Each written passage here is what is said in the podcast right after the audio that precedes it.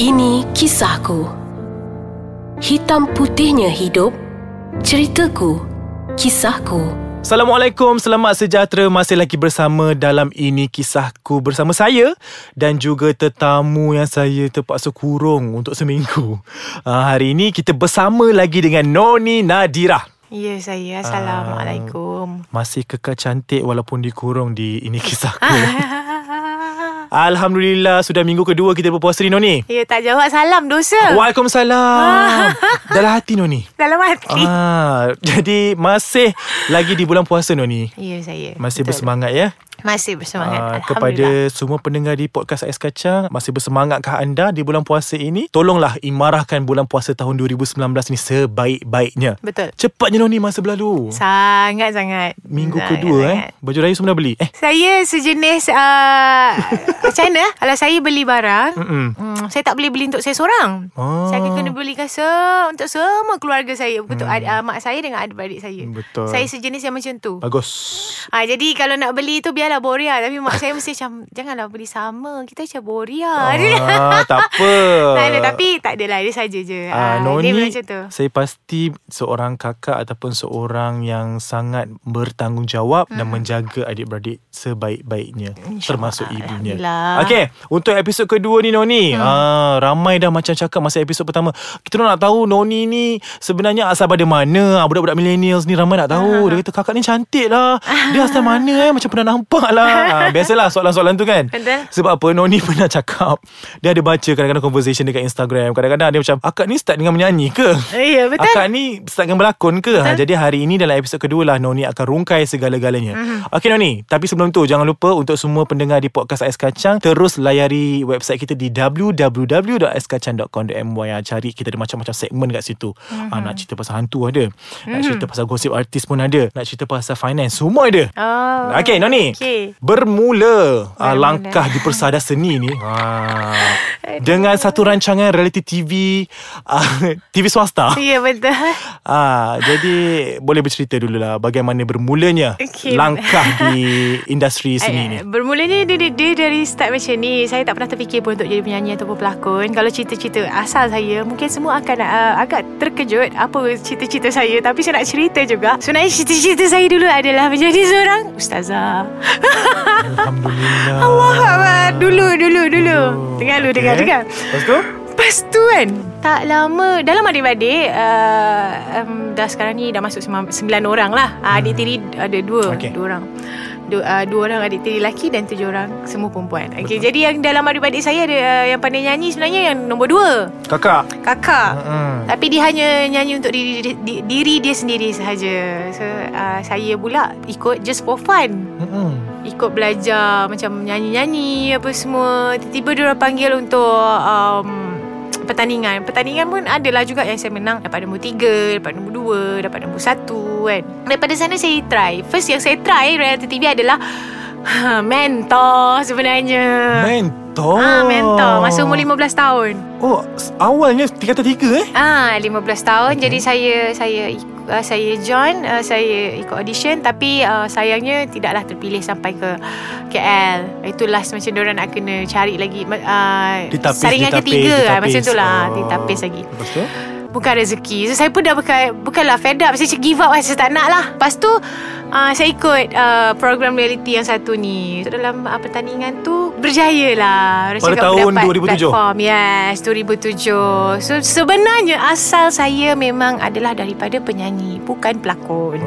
So daripada penyanyi tu Saya ingatkan Saya memang tidak ada plan Alif Yang akan duduk dekat KL Atau akan menetap di sini Sebabnya uh, Kami diberitahu Di di uh, di, di inform yang akan dihantar balik ke KK balik ke Sabah. Ha, tapi disebabkan uh, ada kontrak so kita orang stay kat sini lah. Daripada situlah bermulanya saya punya titik permulaan uh, menjadi seorang anak seni. Uh, saya tak suka panggil diri saya artis tapi itulah gelaran dia dan saya sebenarnya uh, saya labelkan ataupun gelarkan diri saya adalah sebagai seorang penghibur. Okey. Oh.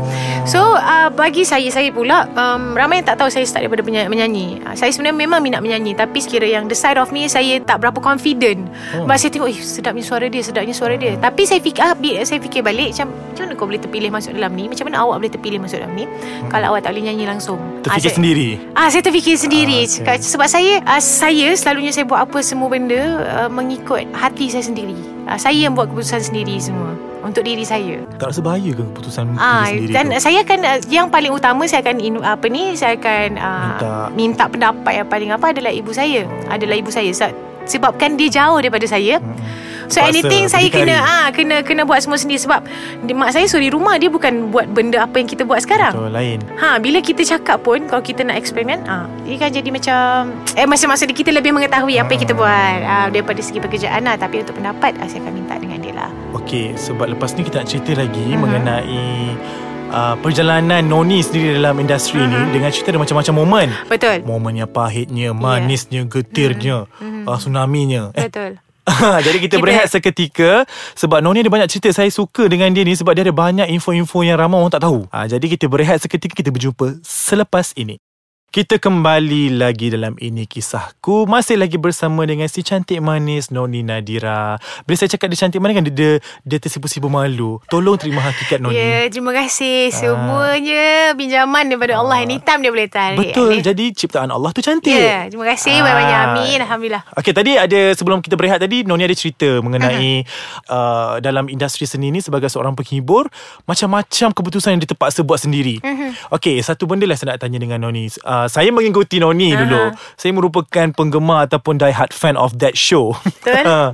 Jadi saya tahu Noni ni macam ni sebab saya arwah ibu sangat meminati Noni. Ya ke? Dia ya kata Allah. rupa Noni waktu tu cantik. Terima kasih Dia banyak-banyak. macam waktu tu pun budak lagi eh. Ya, Remaja budak. sangat tu. Remaja. Ah, jadi mungkin Noni sendiri rasa dalam industri ni sendiri kan. Aha. Noni terfikir tak untuk uh, menjadi seorang pelakon sebab saya dapat tahu untuk menyanyi agak Aha, kurang. bertatih sikit Ah, eh. Bertatih, betul? So macam mana jadi terlibat dalam lakonan ni? Yang kalau siapa yang follow saya daripada AF Saya hanyalah bertahan sampai minggu keempat Dan saya tidak sangka yang rezeki saya sampailah ke hari ini Alhamdulillah masih ada Nama saya disebut-sebut dan saya masih ada kat sini Jadi daripada lepas ke, uh, keluar daripada program reality tersebut Saya uh, lebih kepada berlakon Disebabkan berlakon tanpa uh, pergi casting uh, Offer dah mula saya terima Banyak Banyak eh? Ah banyak on uh, apa ni tak stop.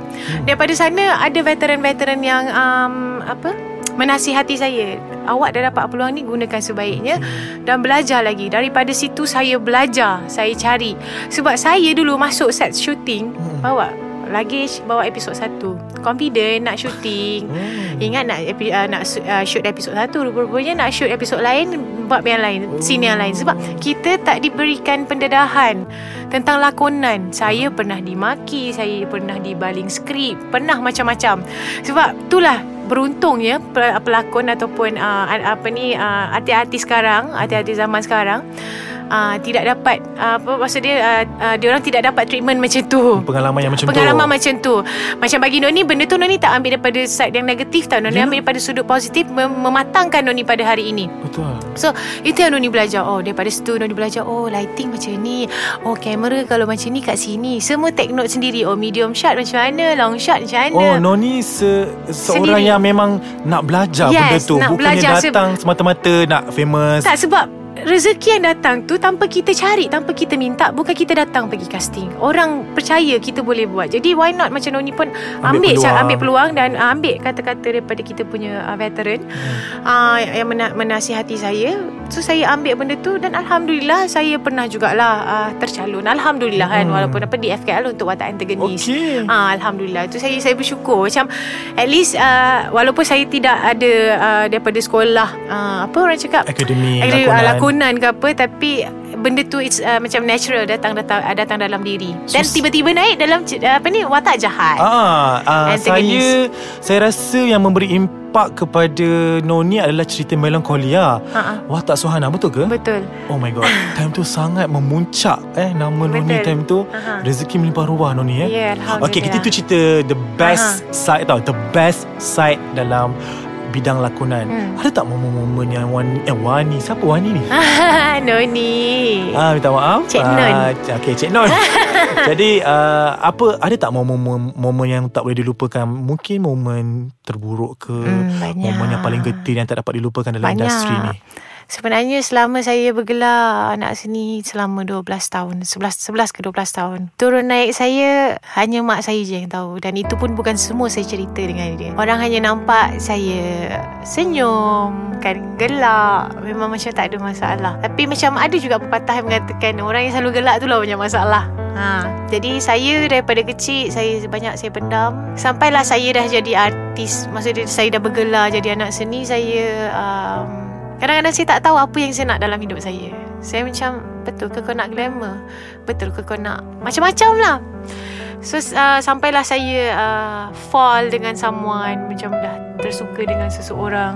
Masa nama saya pun tengah memuncak kan. Kita punya, kalau kita nak cerita tentang tentang uh, diri Noni Nadirah ni adalah dia seseorang yang sebenarnya dia tak ramai kawan.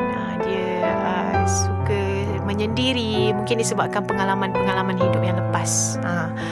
tapi saya tidak menampakkan benda tu dekat depan orang ramai ha. jadi saya selepas saya jadi artis eh, se- selepas jadi anak seni saya tak suka kacau orang Maksudnya saya, saya, saya tak ajar diri saya untuk kacau orang Maksudnya saya jaga diri saya sendiri Macam mana uh, saya pergi ke tempat orang semua jadi saya hanya buat kerja saya untuk niat saya adalah yang pertama adalah nak tolong keluarga saya, nak tolong family saya. Memang agak klise bunyi dia tapi itulah hakikat dia.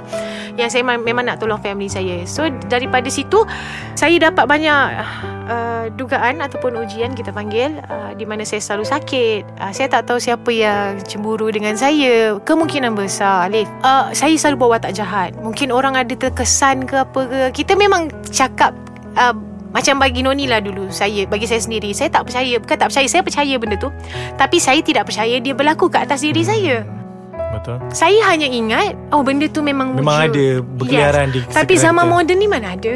Apa kita nak fikir? Contohlah Sekarang ni kita Saya bekerja dengan Alif. Takkan saya nak Buruk sangka terus dengan Alif? Betul. Oh dia ni buat benda ni Something ni apa semua. So Betul. kita dah Dah train diri kita Dengan aura negatif. Uh, so saya jadi positif. Saya saya uh, terlampau positif pun orang cakap tak boleh juga. Betul. uh, tapi saya terlampau po- positif. Saya cakap tak ada tak ada tak ada benda. Tapi every time saya nak kerja saya sakit yang paling sakitnya lagi sakit Kalau Alif nak tahu Nanti saya tunjuk gambar lah. Kalau tak percaya Ini Ah. ada ada ada, ada ada a few lah Yang saya tunjuk. Semua terkejut. Uh, Burung gagak kat tepi kereta Ketuk-ketuk. Orang masuk dalam kereta. Benda-benda macam tu Saya pun jadi macam Jadi biul. Saya nak bekerja dengan Ada ke betul- betul-betul ke Benda ni tengah ganggu kan? Yang Uh, yang memang the best part is macam bila dah dekat hospital dah 2 minggu sampai kena cucuk uh, ni ta- tambah air sampai naik bengkak dah muka. Doktor cakap tak ada apa boleh discharge. Ha dan lepas tu saya uh, saya shooting apa semua problem tempat shooting. Tiba-tiba sakit menjadikan orang takutlah nak ambil saya. Itulah sebab saya ada baca satu statement Ini mungkin untuk minit terakhir ni Kita nak cerita sebab Saya ada terbaca Satu statement yang mengatakan Noni Nadira bermasalah Menyebabkan banyak production Yang tak nak ambil you berlakon Betul. lagi. Jadi dekat situ Bila you buat penjelasan You dah clean Apa clear the air ni Production-production semua memahami Ataupun masih lagi cakap Taklah dia memang bermasalah sebenarnya. Ah, saya sebenarnya saya tak dalam diri saya sekarang ni adalah saya macam mana saya nak cakap ah? Kadang saya fikir macam perlu ke saya ada dalam industri ataupun ah, memang orang tak nak ke tengok aku kat dalam ni menyebabkan saya jadi down yang orang tak tahu. Sebab kebanyakannya orang banyak yang judge daripada harta benda ah, Nak berkawan pun kena tengok orang kan? Jadi saya ni pula sejenis yang Apa yang saya ada saya pakai je Tapi dalam masa yang sama Nama saya naik dalam industri Faham tak? Ada satu time tu lagi Yang menyebabkan saya memang sedih sangat-sangat tu uh, Saya dapat offer Semua leading heroine Station yang request Nama saya. Saya memang menangis. Saya terbaring sakit dekat Sabah. Oh Waktu tu offer semua daripada semua stesen Tapi time tu Noni sakit? Tengah sakit dan orang tak percaya. Bukan rezeki kot Noni. Bukan rezeki. So saya fikir tu saya tak, tak saya fikir saya tak salahkan Allah. Saya tak salahkan apa. Saya cakap ini memang dugaan kau kena terima hakikat dia. Berapa lama tu Noni sakit tu? dia non stop Alif. Susah nak On cakap. off ke? Benda ni bila kita cakap orang tak percaya dia akan buat kita jadi rasa sendiri Betul. rasa malas rasa uh, apa tak boleh nak dekat dengan orang semua orang tak boleh nak uh, maksud dia dia akan buat orang tak suka kita jadi saya saya redha uh, mungkin sebab saya mungkin itulah keredaan daripada hati saya saya jadi tenang macam ni Alhamdulillah. Jadi saya rasa betul lah orang cakap kan untuk menempa nama dalam industri ni bukan semudah itu. Bukan semudah itu. Mungkin budak-budak BBNU sekarang ni tak rasa kan macam mana orang-orang lama dulu kan. Betul. Saya rasa mungkin ada yang sama pengalaman dengan Noni yang kita tak Betul tahu. yes ada ada Tapi saya ada. percaya bukanlah dekat industri seni saja. E- Even corporate punya field pun sama. sama Universiti pun sama Betul. Kalau kita ada nama sikit ah, Mulalah datang benda-benda yang tak sepatutnya datang Ha. Tapi saya percaya dekat sini Jika kita meletakkan diri kita Iman kita tu memang teguh dengan Allah InsyaAllah Betul Dia dijaga And Ha. ingatlah satu benda ni Kita diuji sebab Allah tahu kita boleh tempuh ujian tu Betul tak Sebab Ona dia sayang kita Dan satu lagi saya nak selit Alif Kalau Hmm. nak Orang cakap nak cari pendinding ke Tentang sakit ke Ha. Sihir ni apa semua Satu je. Satu je kita punya pendinding Yang paling kuat. Kita solat. Betul. ha, Itu je Setuju. saya boleh tekankan. Ha, baru episod 2 ni Noni? Betul. Kita dah panas macam ni. Dah macam-macam dah ni. Mata saya pun duduk berkaca tak berkaca sendiri Kita ada lagi beberapa episod Noni bersama mereka. Betul. Terima kasih kepada semua yang masih stay uh, Dengan ini kisahku Saya rasa di bulan puasa ini Alhamdulillah lah Kita dapat cerita-cerita yang baik Untuk uh, segmen ini kisahku Terima kasih kepada Noni. Terima kasih banyak-banyak Noni. Kasih Walaupun saya banyak. tahu Lepas ni kita ada lagi beberapa episod Kita terima kasih awal-awal dulu. Jadi terima kasih kepada semua. InsyaAllah Noni akan bersama dengan kita Pada episod yang akan datang Dengan cerita yang lebih mendalam Lebih bermakna Dan lebih bermanfaat. Okay Kita jumpa lagi pada minggu hadapan. Bye. Assalamualaikum. Assalamualaikum